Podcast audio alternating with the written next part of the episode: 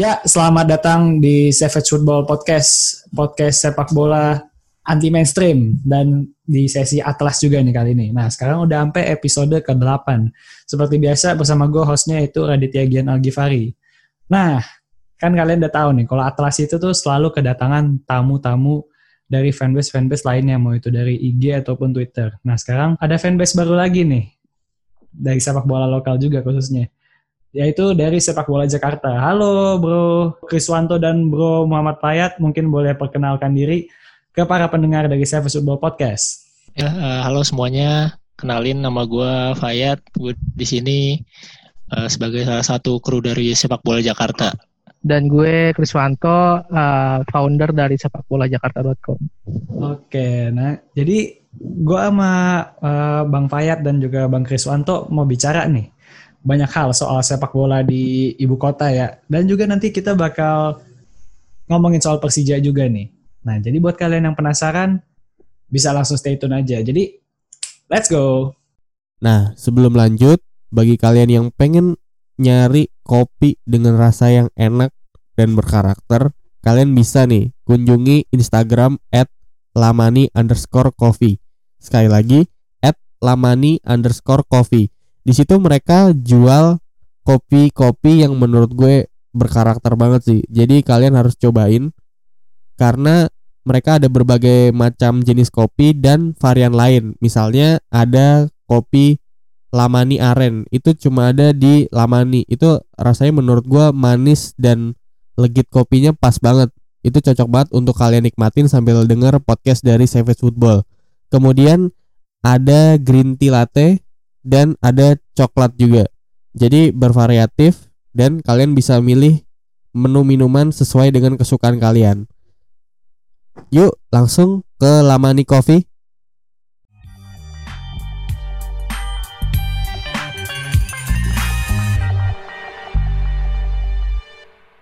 Oke, seperti yang udah gue bilang di awal, gue bakal ngomongin soal ya pastinya dong sepak bola dari ibu kota itu Jakarta. Nah, ini menarik nih.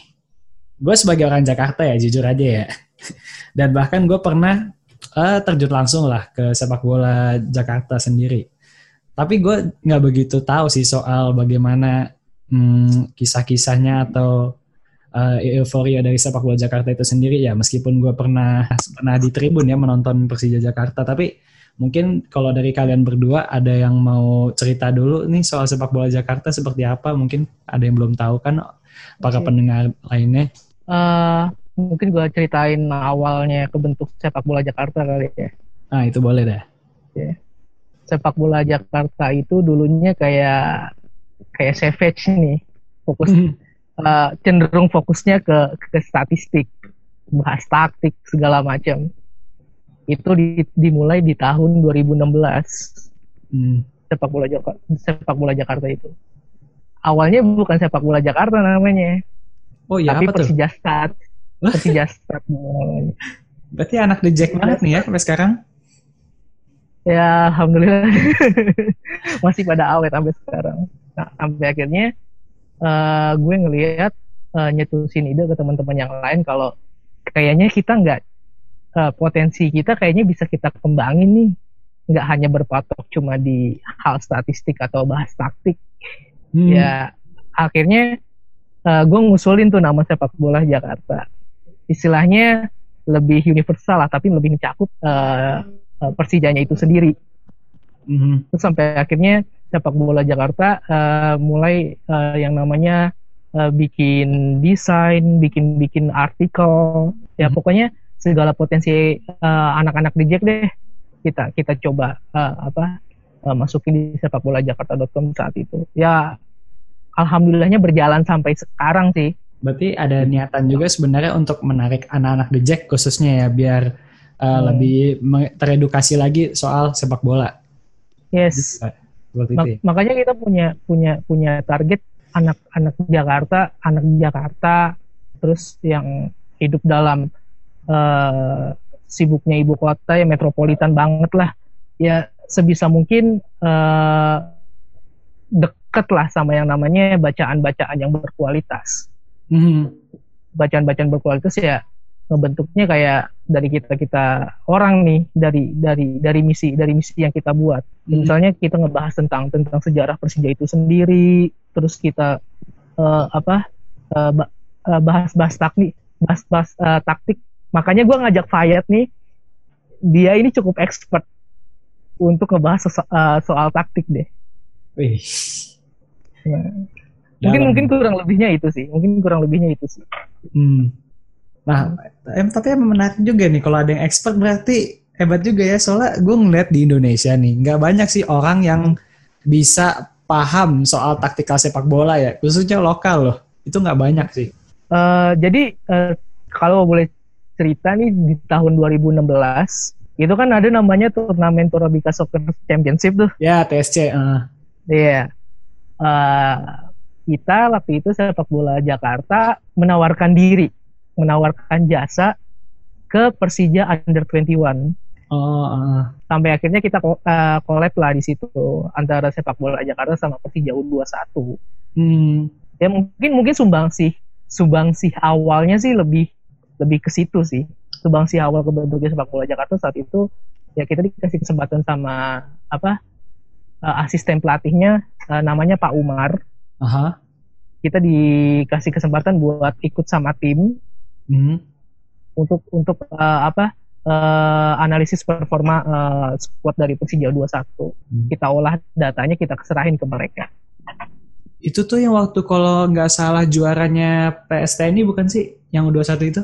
PSTN ini bukan sih ya gue gue lupa deh kalau juaranya tuh gue lupa Kurang, kurang ingat juga gua 21 2016 tuh kan masih yang format lama kan ya belum yang kayak sekarang yang Iya. Elite Pro itu kan udah Sekarang kan Masih yang udah- dan, dan dan kita juga sempat ketemu mereka sih kalau nggak salah tuh Iya, udah udah satu satu sempat satu grup sama TNI sama Persib Ah. juga.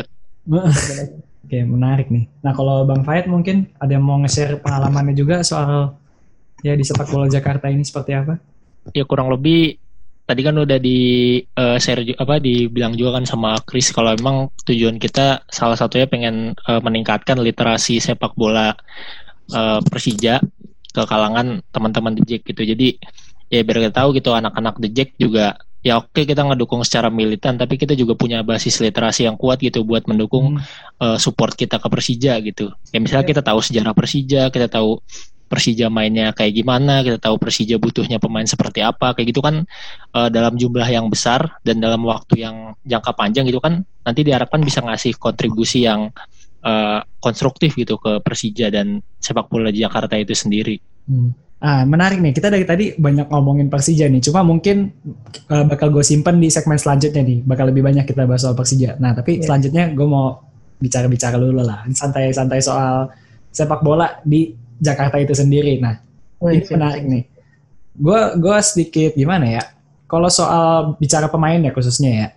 Hmm. Kalau kita lihat nih, eh, mungkin pemain sepak bola di Jakarta itu cukup banyak. Hmm. Cuma eh, secara secara kuantitas di level timnas ya atau mungkin di klub profesional nggak sebanyak di daerah-daerah lain kayak Aceh atau Jawa Barat atau Jawa Tengah atau Sulawesi Selatan. Tapi ya meskipun sekarang udah ada peningkatan ya, khususnya di timnas kan ada tuh beberapa pemain dari Jakarta juga. Nah tapi kalau lu sendiri nih, lu berdua ya ngelihatnya kualitas pemain Jakarta tuh sebenarnya udah bisa cukup bersaing belum sih di level nasional ya khususnya nih? kalau ngomongin soal kualitas anak-anak Jakarta tuh dari bocah tuh udah udah udah main bola gitu di ganggang kalau kalau sore-sore kita lihat tuh gilanya udah sampai kayak gitu mengakar gitu sepak Hmm. bola di Jakarta tuh sebenarnya udah mengakar banget kalau ngomongin soal kualitas apakah mereka mampu bersaing di tim nasional? Pasti pasti bisa lah. Tapi kendalanya apa? Fasilitas. Iya benar. ya kan? Iya nggak usah. Kita kita ngomongin kita kita mau ngomongin kualitas tapi kita nggak ditunjang dengan eh, fasilitas sama fasilitas yang bagus gitu. Jadinya kan memang eh, lu lu pengen eh, lu pengen eh, Indonesia berbicara banyak di di kancah eh, turnamen Asia Tenggara misalnya atau Mhm. ada per- an- ada perwakilan eh, anak-anak Jakarta yang yang bisa yang bisa eh, level up gitu di timnas cuman kenyataannya kan di Jakarta kan sekarang ya gimana dulu nih kita, kita lihat penunjang penunjang fasilitasnya dulu nih benerin.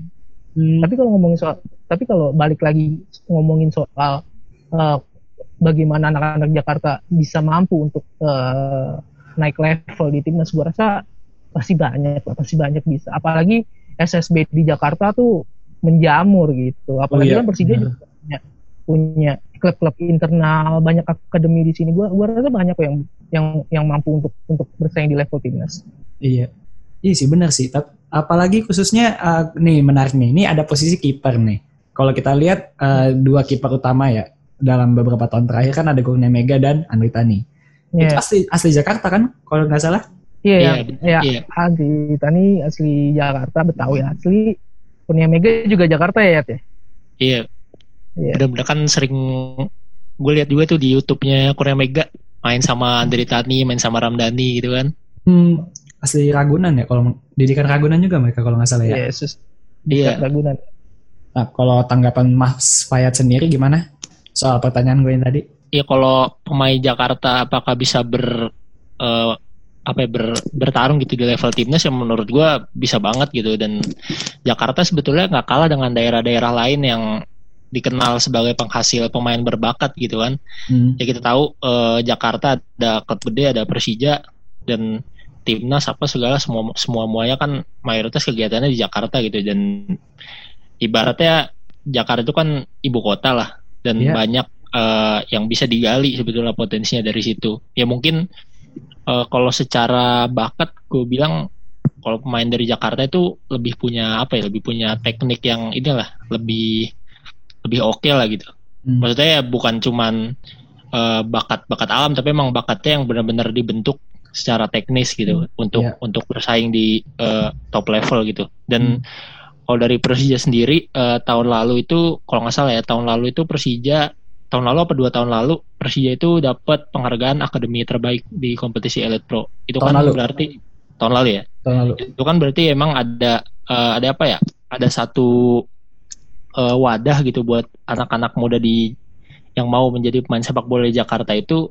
buat mengasah kemampuannya gitu kalau ya akademi terbaik kan eh, BCD emang kurikulumnya bagus kualitas latihannya bagus kualitas lapangannya bagus dan itu bisa jadi satu batu loncatan yang bagus lah kalau misalnya anak-anak Jakarta mau main di timnas Hmm. mengikuti jejak Andri Tani atau Kurnia Mega atau Ryuji tadi Ah, gue setuju sih sama Bang Fayat juga ya. Emang secara teknis dan taktis kalau pemain Jakarta gue lihat sedikit lebih unggul ya. Khususnya taktis ya kalau gue lihat karena emang akademi-akademi yang jenjang itu rata-rata kebanyakan emang dari Jakarta sih.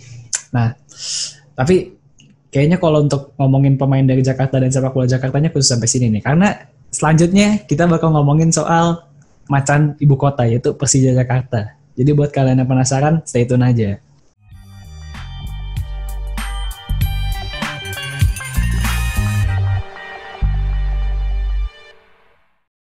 Oke, kembali lagi nih di Atlas bersama gua dan juga Mas Fayat dan Mas Kris dari sepakbolajakarta.com.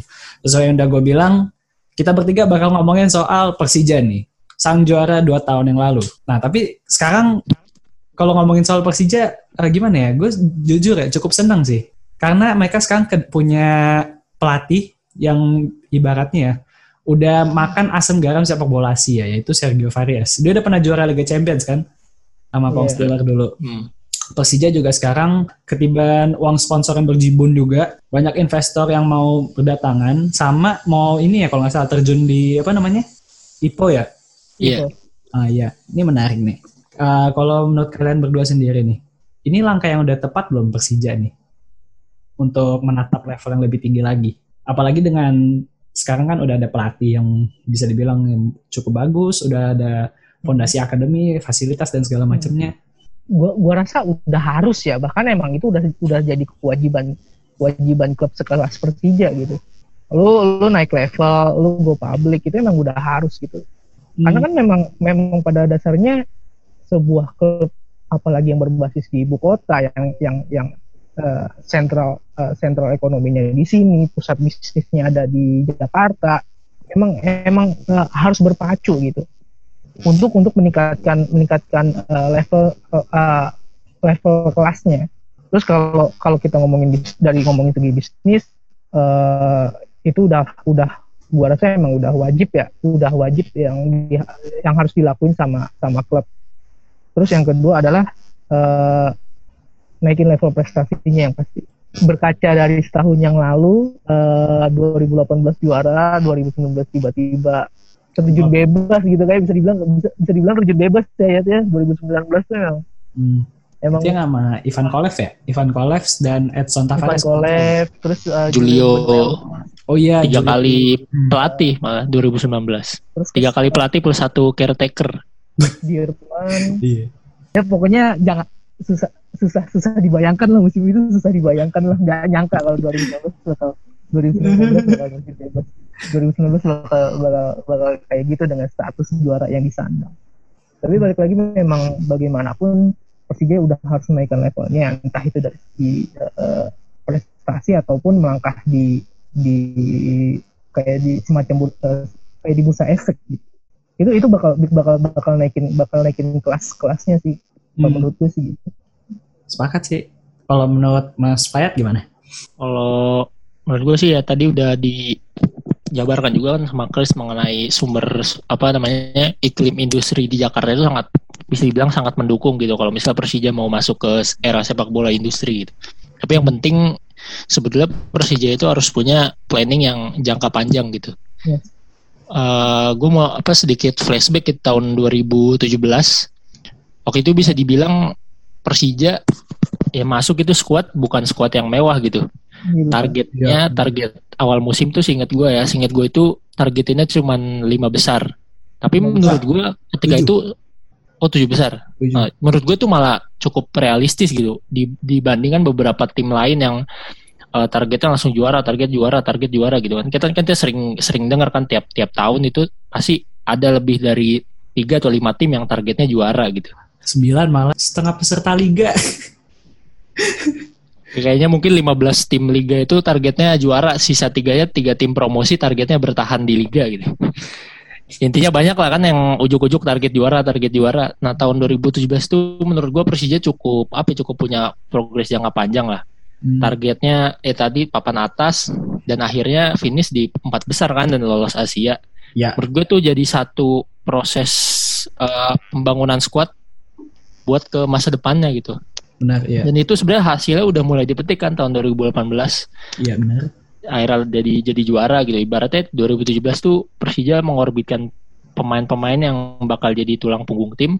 2018 itu tinggal melengkapi posisi-posisi yang eh, ibaratnya dibutuhkan gitu buat bikin squad itu benar-benar jadi juara gitu. Kayak misalnya 2017 Persija masih sering gonta-ganti striker kan terus Iya. 2018 Si Bruno ya waktu Sini. itu ya.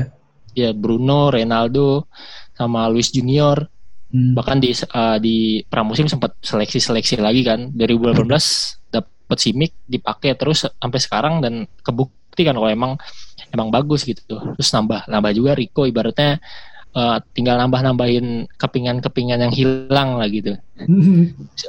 Tahun 2017 tuh seingat gua Persija itu jadi tim papan atas yang golnya paling sedikit dan begitu Simic masuk kan permasalahan jadi terselesaikan gitu Iya. belum pemain-pemain lain yang diorbitkan waktu itu sama coach Teko kayak Rezaldi, Sandi Sute, terus ada Maman yang eh, kembali lagi performanya. Dari uji juga waktu itu ya kalau nggak salah. Ya, 2018 itu sebenarnya hasilnya udah udah mulai dipetik. Sayangnya mungkin pas transisi dari 2018 ke 2019 itu ada yang eh, kurang mulus lah perjalanannya. Hmm. Kayak akhirnya pelatih dan beberapa pemain kunci lepas gitu kan. Terus Rohit yang jadi pemain terbaik juga sempat eh, ada masalah gitu sempat apa namanya nggak dikontrak terus tiba-tiba datang lagi. Kan itu jadi persiapan yang nggak ideal gitu bagi suat bagi tim juara. Intinya sih kalau menurut gua nih mumpung sekarang momennya lagi tepat gitu Persija kedatangan pemilik baru investor baru brandingnya juga baru menurut gue ini jadi momentum yang pas. Kalau misalnya Persija punya planning yang jangka panjang gitu bukan asal target juara tapi target juara tapi berkelanjutan misalnya juara liga dulu ntar juara di Asia gitu kan kita kan nggak Ya. tahu selama punya persiapan jangka panjang yang bagus menurut gue tuh eh, bukan nggak mungkin sih Hmm. Oke. Kalau secara prospek sih gue juga yakin ya Persija nih salah satu tim di Indonesia yang menurut gue punya prospek yang cukup cerah untuk melangkah ke level Asia dulu ya. Maksudnya Asia bukan Asia yang level Jepang atau Korea Selatan tapi minimal Asia Tenggara ya, gitu Asia Tenggara lah FC, iyalah. AFC FC lah Ya, AFC Cup lah. ah, ah. AFC Cup lah Uh, kalau Champions League sih kayaknya ya belum dulu sih. Nanti dulu, nanti dulu. realistis aja. Nah, tapi nah ini kan kalau untuk melangkah ke level yang lebih tinggi lagi kan otomatis butuh sosok pelatih juga yang cocok nih.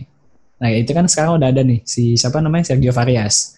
Tapi kalau lu berdua sendiri ngelihatnya uh, Sergio Varias nih kira-kira butuh waktu berapa lama untuk memberikan dampak positif untuk Persija? Ya kalau apa berapa lama sih nggak nggak nggak tahu ya jawaban pastinya berapa gitu. Tapi uh, kalau dilihat dari beberapa penampilan awal ya memang sebetulnya uh, skuad Persija di bawah Varias ini menurut gue cukup menjanjikan lah. Hmm. Secara dia uh, punya pemain-pemain bintang, tapi dia juga punya skema yang bisa mengakomodir uh, pemain-pemain tersebut gitu. Jadi nggak cuman dia punya punya 11 Galacticos gitu, tapi dia, dia juga tahu gimana caranya mainin uh, 11 pemain ini dengan setiap ke kelebihan dan kekurangannya masing-masing. Hmm. Kalau dari uh, impresi-impresi awal sih kan Piala apa tuh yang kemarin hmm. ikut yang lawan Persebaya? Gubernur Jatim. ya, Gubernur Jatim ya. Gubernur Jatim kan Persija juga sampai final kan dan di perjalanannya juga cukup meyakinkan gitu. Menangnya menang-menang yang menang yang bagus lah gitu. Bukan yang menang hmm. yang susah atau menang yang gimana. Dan permainannya juga ngalir. Permainannya enak ditonton lah ya di dua pertandingan awal ya bisa dibilang kalau di liga ya mungkin karena atmosfernya beda dan masih ada kan beberapa pemain yang telat gabung kayak Klok atau Osvaldo. Iya. Uh. Ya ibaratnya kan masih dicoba-coba lagi tuh. Kalau di pramusim ya mungkin uh, Sergio nggak ada tekanan mainin pemain muda gitu atau mainin pemain cadangan gitu. Tapi di uh, liga mungkin karena tekanannya beda dia lebih percaya pemain yang berpengalaman buat start terlebih dulu lawan Borneo sebenarnya udah mulai kelihatan tuh mainnya bagus. Cuma kan uh. sayang kejebolan dua kali gitu. Tapi kalau yang gue lihat ya, golin tiga. Kenapa? Gue lihat di situ salah satu kemampuan yang mungkin nggak dimiliki oleh Teko dan juga Ivan Kolev ya. Dia punya kemampuan reading the game yang cukup baik. Itu kelihatan banget sih waktu yeah. Borneo tuh. Setuju, ya, paling, setuju. paling nyata tuh yang pas pergantiannya Evan Dimas ke Sandi Sute ya, kalau nggak salah. Yes. Dia itu langsung berasa banget. Ya. Ah, uh -uh, dia ngelihat. Itu langsung berasa banget Iya benar sepakat gue. Dia ngelihat uh, lini tengah Persija waktu itu benar-benar mentok banget.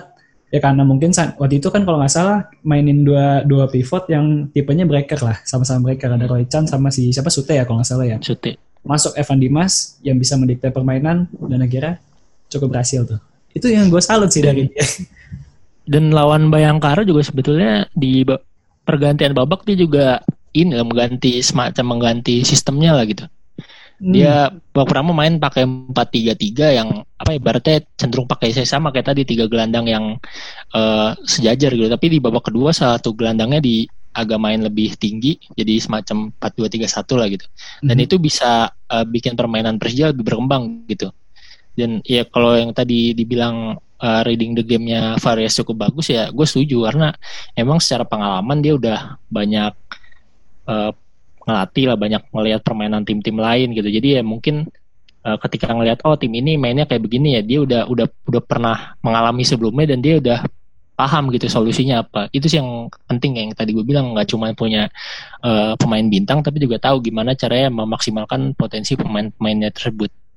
Hmm. Kalau dari Mas Kriswanto ada tanggapan? Uh, gue sepakat sih sama lu berdua.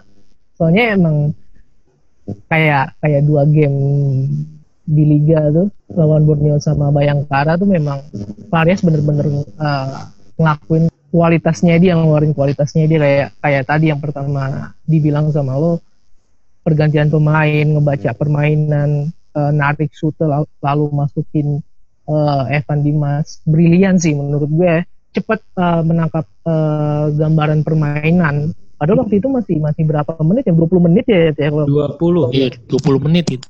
Baru 20 menit.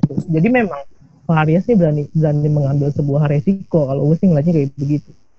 Dan dan kalau ngomongin uh, uh, Varias bisa untuk uh, berkembang di Persija ataupun menjadi wah gitu ya kayak semisal Teko di musim 2018 gue sih gue sih optimis ya siapa pun siapa pun pelatih yang datang ke Persija ya sangka sangkaan pertamanya nih kita mesti mesti optimis dulu tapi di Liga 1 2020 ini 18 tim yang ada itu gua rasa semuanya kompetitif Hmm, iya sih agak ada benar juga.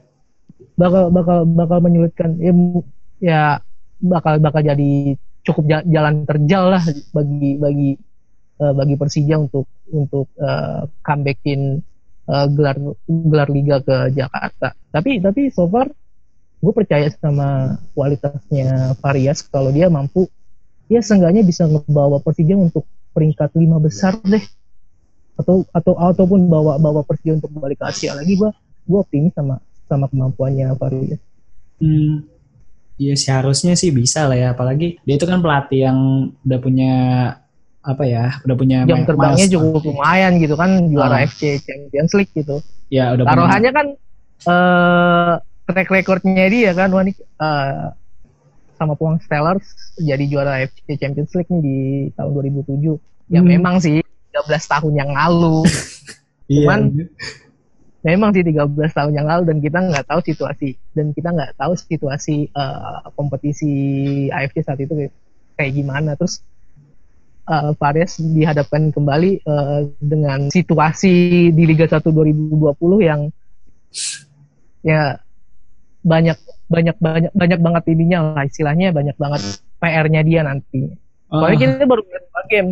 Soalnya kita ngeliat, ngeliat lawan Bayangkara aja kan misalnya eh, filter untuk gelandang bertahannya aja kan kadang kita masih masih masih masih ngasih ruang gitu. Sebenarnya banyak banyak PR lah nantinya kalau misalnya Liga 1 2020 nanti dilanjutkan. iya. Oktober kan bakal dilanjutin nih kita bisa sama-sama deh nilai perjalanannya Fares di Persija nanti kayak gitu. Hmm, iya benar sih, gue sepakat. Oke, ah, tapi kayaknya sebelum kita lanjut lagi, ah, kita break dulu sekali lagi. Buat kalian yang penasaran, kalian bisa stay tune dulu setelah komersial break yang satu ini. Nah, gue mau ngasih tahu nih. Jadi, Lamani Coffee itu ada di Jalan Dr. Sumarno, Cakung, Jakarta Timur. Jadi buat kalian yang berada di sekitar situ, di sekitaran Jakarta Timur atau Jakarta, bisa banget mesen ke Lamani Coffee kalau kalian mau nyari kopi yang enak dan rasanya berkarakter. Karena harganya pun relatif murah nih. Bisa gue bilang es kopi Lamani Aren aja cuma 15.000 Terus ada green tea latte cuma 20.000 Jadi pas banget di kantong para pelajar dan kalian semua yang pengen ngopi dengan harga murah. Jadi tunggu apa lagi langsung ke Lamani Coffee ya.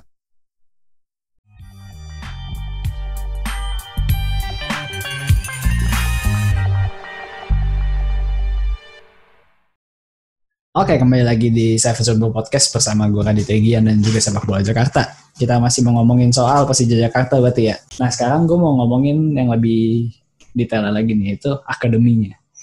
Ya kan kita tahu kan akademi Persija sekarang bisa dibilang yang paling berkembang ya dari 18 klub Liga 1 lainnya. Bahkan tahun lalu sesuai yang Bang Faid bilang dapat penghargaan Best Academy di Liga 1. Tapi kalau menurut lo sendiri nih, apakah Persija udah mulai berani belum kasih kepercayaan kepada para pemain muda binaannya? Ya meskipun ada beberapa sih yang pernah dimainin ya, tapi kalau menurut lo pribadi nih, kepercayaan itu tuh udah bener-bener ada atau belum? kalau soal kepercayaan bisa dilihat sih dari gimana mainnya sorry ya kayak gimana mainnya Dwiki Dwiki Arya pemain-pemain muda yang lain terus eh Hamrahe Hanusa ini kan berarti Persija kan ke depannya prospeknya bakal bakal lebih ke ke skuad skuad muda kan dan kalau dia ngomongin apakah Persija eh, harus punya kepercayaan untuk memaksimalkan pemain akademinya gua rasa harus. Itu kan bagaimana juga bagaimanapun juga kan itu adalah bibit unggulnya Persija gitu. Hmm, itu yang bakal bakal calon nantinya gantiin posisinya Ismet atau eh, nantinya bakal jadi striker. Kita nggak kita nggak pernah tahu ya namanya. Eh, bisa aja nanti eh, pemain Persija Akademi itu bakal jadi striker lokal yang gacor gitu di di tim se- di tim seniornya. Gua rasa Persija harus inilah eh, mulai harus memberikan kepercayaan penuh untuk untuk mengembangkan akademinya terus memberikan kesempatan pemain-pemain akademinya untuk main di Persija senior. Hmm. Karena kan itu bakal bakal iya. Itu kan ke, kalau gua rasa bakal jadi bakal jadi apa ya prospek bagus aja sih buat Persija istilahnya masa depan cerah ya karena ya karena karena akademinya yang bagus Hmm, benar sepakat sih gue juga. Ya emang untuk membangun sebuah bangunan yang kokoh harus ada fondasi yang tepat juga kan. betul Nah kalau Mas Payat sendiri tanggapannya? Kalau ngomongin eh, soal akademi ya sebenarnya gue bukan yang ini banget lah, expert banget gitu, tapi emang gue eh, suka aja gitu ngeliatin pemain-pemain akademi karena ya itu tadi kayak yang gue sebut di awal kayak anak Jakarta gitu lah mainnya kan berteknik, paham taktik gitu. Sebenarnya kalau eh, buat prospek eh, akademi di tim utama ya eh, berapa minggu lalu gue pernah ikut webinar nih sama waktu sama Pak Ganesa dia direktur akademi Persija sama eh, coach Ferdi itu pelatih kepala sama video analisnya nah itu dia eh, bilang gitu kalau memang tantangannya di Persija itu buat mengorbitkan pemain muda yaitu tantangannya di status Persija itu sendiri kan sebagai eh, klub gede yang targetnya targetnya pasti papan atas lah papan atas atau juara gitu dan selalu dituntut untuk menang gitu. Sementara kan anak pemain junior itu kan tuntutannya di tingkat junior itu kan bukan buat menang terus gitu, tapi buat buat development, buat berkembang gitu. Ya. Kalau akademi Persija itu kalau nggak salah se- seingat gue ya dia punya target buat setiap musim itu minimal dua dua pemain masuk ke tim utama. Dan setiap dua musim itu ada satu pemain akademi yang jadi starter maksudnya pemain pemain inti gitu. Kalau Hmm. sekarang kan eh, 2019 itu kalau nggak salah ada kalau nggak salah empat pemain deh yang empat atau lima pemain yang dapat menit bermain di liga. Ada Hamra Heanusa terus Dwiki Arya Rizky Fandi Ovik. eh, Taufik Hidayat. Empat berarti ya? Hmm, apa ada lagi yang kelewat apa itu aja ya? Itu aja. Itu itu aja kan eh, menit bermainnya juga sebetulnya udah udah lumayan banyak lah di eh, hitungannya gitu. Intinya udah ada arah development yang eh, sesuai dari tujuan dari akademi Persija itu sendiri gitu. Ada pemain di tim utama. Cuma kan masalahnya tinggal gimana pemain yang di tim utama itu bisa jadi pemain inti. Karena tadi tapi kan hambatannya itu tadi pertama Persija tim gede tuntutannya gede. Sementara kalau pemain muda kan eh, belum banyak dituntut ke situ dia di us- di level sebelumnya. Ini jadi tantangan sih berarti benar-benar akademi Persija itu harus benar-benar nge- ngeluarin pemain yang benar-benar berbakat dan bisa diandalkan tim utama gitu. Bukan sekedar formalitas cuma doang. numpang di iya. numpang dikembangin doang gitu ya deh mm-mm. Gus Hmm, banget sih gus banget.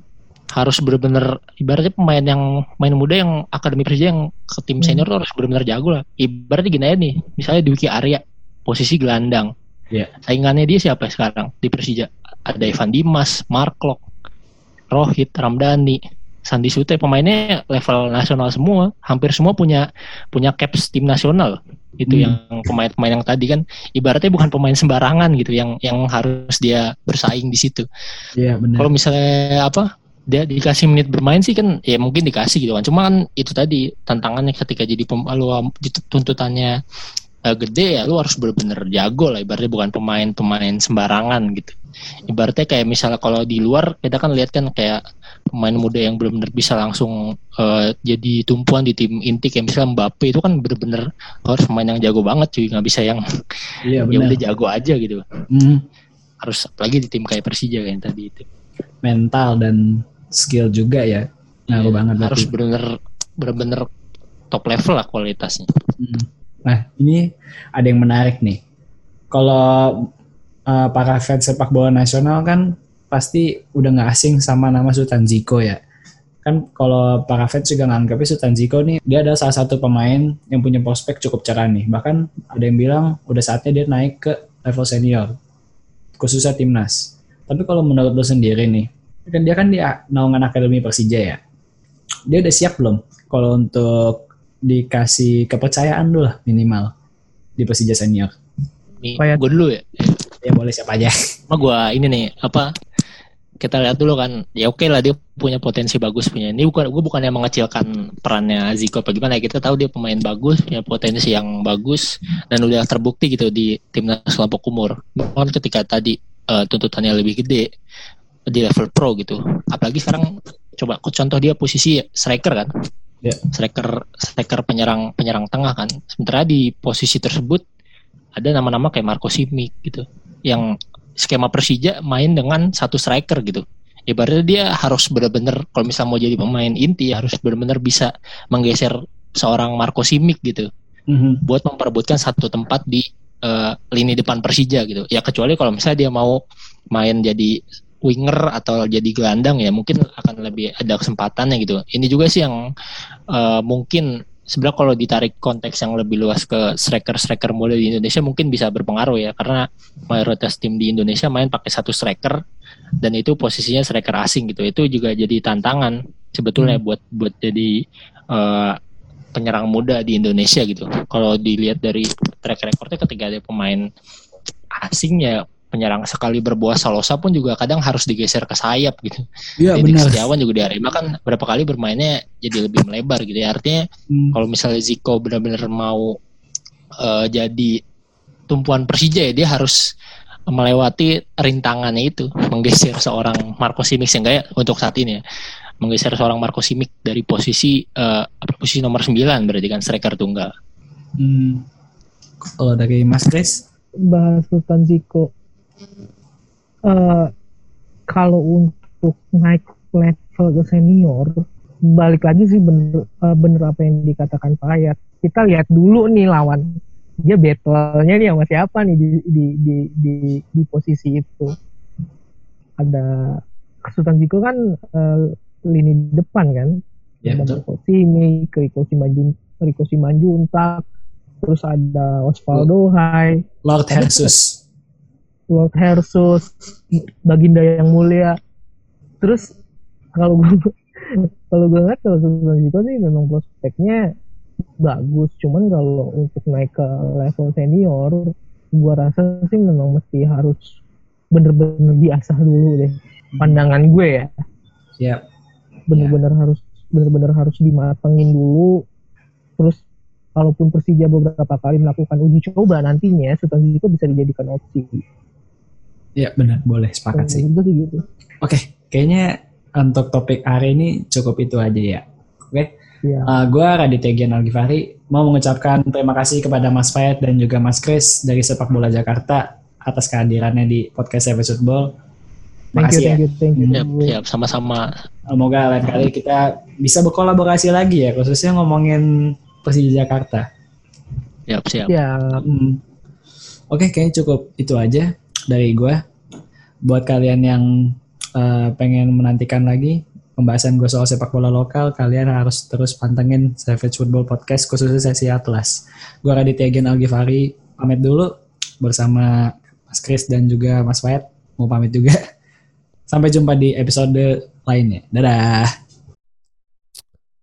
Ah, jadi gua abis minum lama nih kopi sambil dengerin podcast Savage Football nih. Kira-kira ada yang mesti gue ubah atau enggak ya? Ada yang perlu gue perbaiki lagi atau enggak ya pendapat-pendapat gua. Nah, buat kalian yang pengen ada temen pas dengerin podcast atau lagi di jalan atau mungkin kalian mau ketemu pacar kalian butuh bawain kopi yang enak biar mood dia seneng pas ketemu kalian bisa banget tinggal ke Instagram at lamani underscore coffee sekali lagi lamani underscore coffee Oke, gue tunggu ya kalian ngopi bareng.